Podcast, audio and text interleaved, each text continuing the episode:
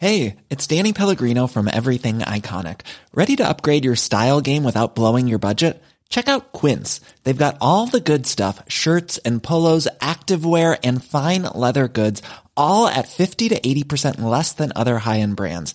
And the best part? They're all about safe, ethical, and responsible manufacturing. Get that luxury vibe without the luxury price tag. Hit up quince.com slash upgrade for free shipping and 365 day returns on your next order. That's quince.com slash upgrade.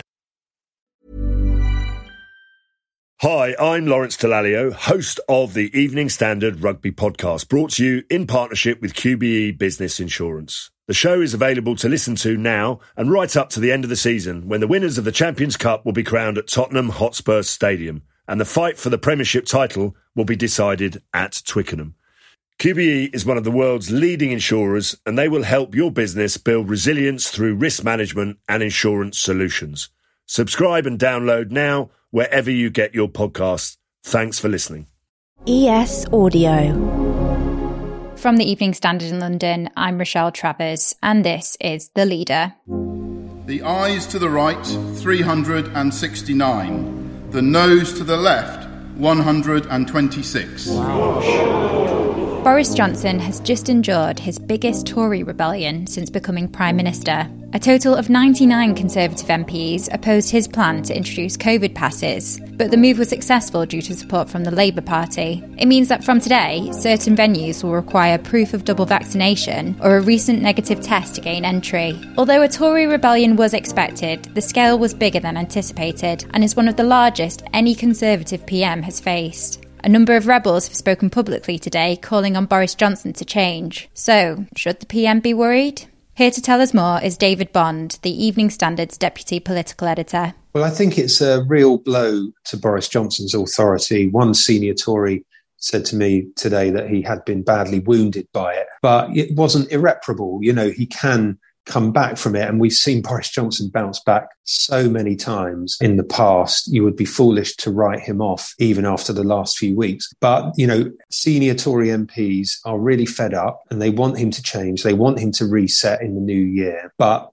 while they are stopping short of saying, well, we're going to send our letters in and call for a leadership challenge now, you know, the prospect of that is definitely in the air. As you mentioned there, some Tory rebels say they want Johnson to change. What do they want and what does change look like in their eyes? Well, this is partly the problem for Boris Johnson because what the rebellion showed us last night, because it was so big and because it came from all parts of the Conservative Party. So it wasn't just those on the right, the libertarian COVID recovery group, who have voted again and again against COVID lockdown restrictions because they think that they are disproportionate in terms of the impact they have on people's lives, other health issues, and the impact on the economy. It wasn't just them. There were more centrist, moderate figures, people like Damien Green, who was you know, minister in Theresa May's government, who just said, look, I don't think COVID passports work. They won't stop the spread of the virus and certainly might not stop stop the spread of Omicron, which is so rampant. And then there are those who are just fed up and they just knew that this was a bit of a free hit that they could have uh, the prime minister because Labour had said they would support all of Plan B measures. So they knew there wasn't a realistic prospect of the government being defeated, all these measures not being introduced. So they could really use it as a signal. But because it's come from such a broad range of people, like what is it the change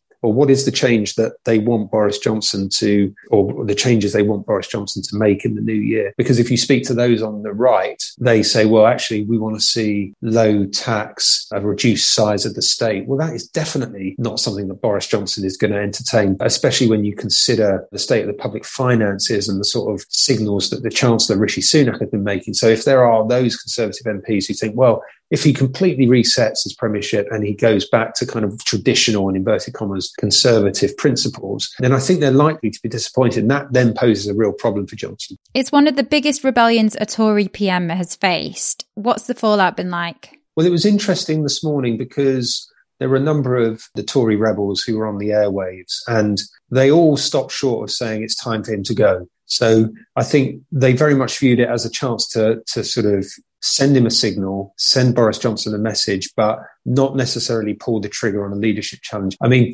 there is also the sort of growing threat from the virus again as Omicron takes hold. And, you know, we've got a really grim few weeks ahead, I think, in the run up to Christmas and into the new year. So I think a lot of Conservative MPs are also conscious of looking out of step with where public opinion is to be fighting these sort of battles or trying to dislodge the Prime Minister at this time would look tin-eared to say the least. So I think they are conscious of that. So I think they'll probably draw a line under it for now. But of course, we've got this by-election in North Shropshire on Thursday, which if you go back to where a lot of Boris Johnson's problems started, you know, this is the end of that particular episode because Owen Paterson, who was the MP at the centre of all the, the lobbying sleaze storm, which really kicked all these problems off for Boris Johnson, that election is taking place on Thursday. The Lib Dems are now favourites to win that. And just in the general election two years ago, the Conservatives won with a majority of nearly 23,000. This is a seat where you normally weigh the vote to see how much the Conservatives have won by. So that will be a major blow again to Johnson. And that will give Conservative MPs real jitters again. And so, you know, it's a very very fluid situation, this. If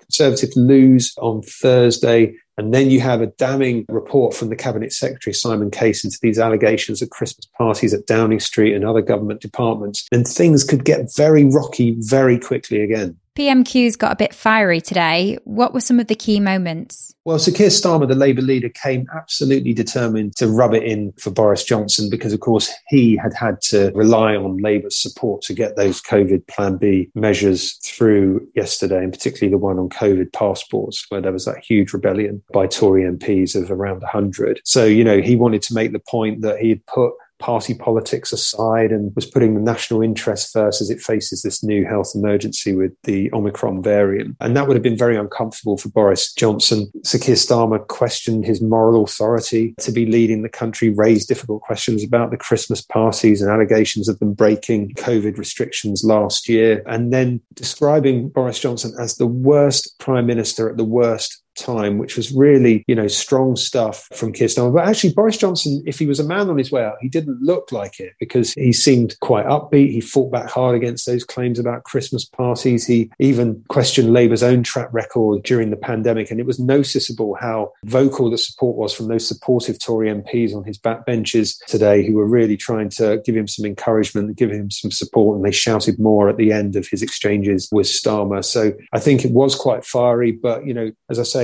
he's got some very difficult hurdles to come with the North Shropshire by election on Thursday, then the investigation into the Christmas parties. So it's not going to be an easy run up to Christmas for the Prime Minister.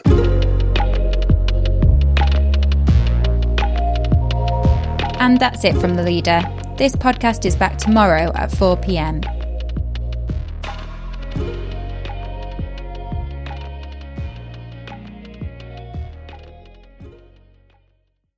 Hi, I'm Lawrence Dallaglio, host of the Evening Standard Rugby Podcast, brought to you in partnership with QBE Business Insurance. The show is available to listen to now and right up to the end of the season when the winners of the Champions Cup will be crowned at Tottenham Hotspur Stadium and the fight for the Premiership title will be decided at Twickenham. QBE is one of the world's leading insurers and they will help your business build resilience through risk management and insurance solutions. Subscribe and download now wherever you get your podcasts. Thanks for listening.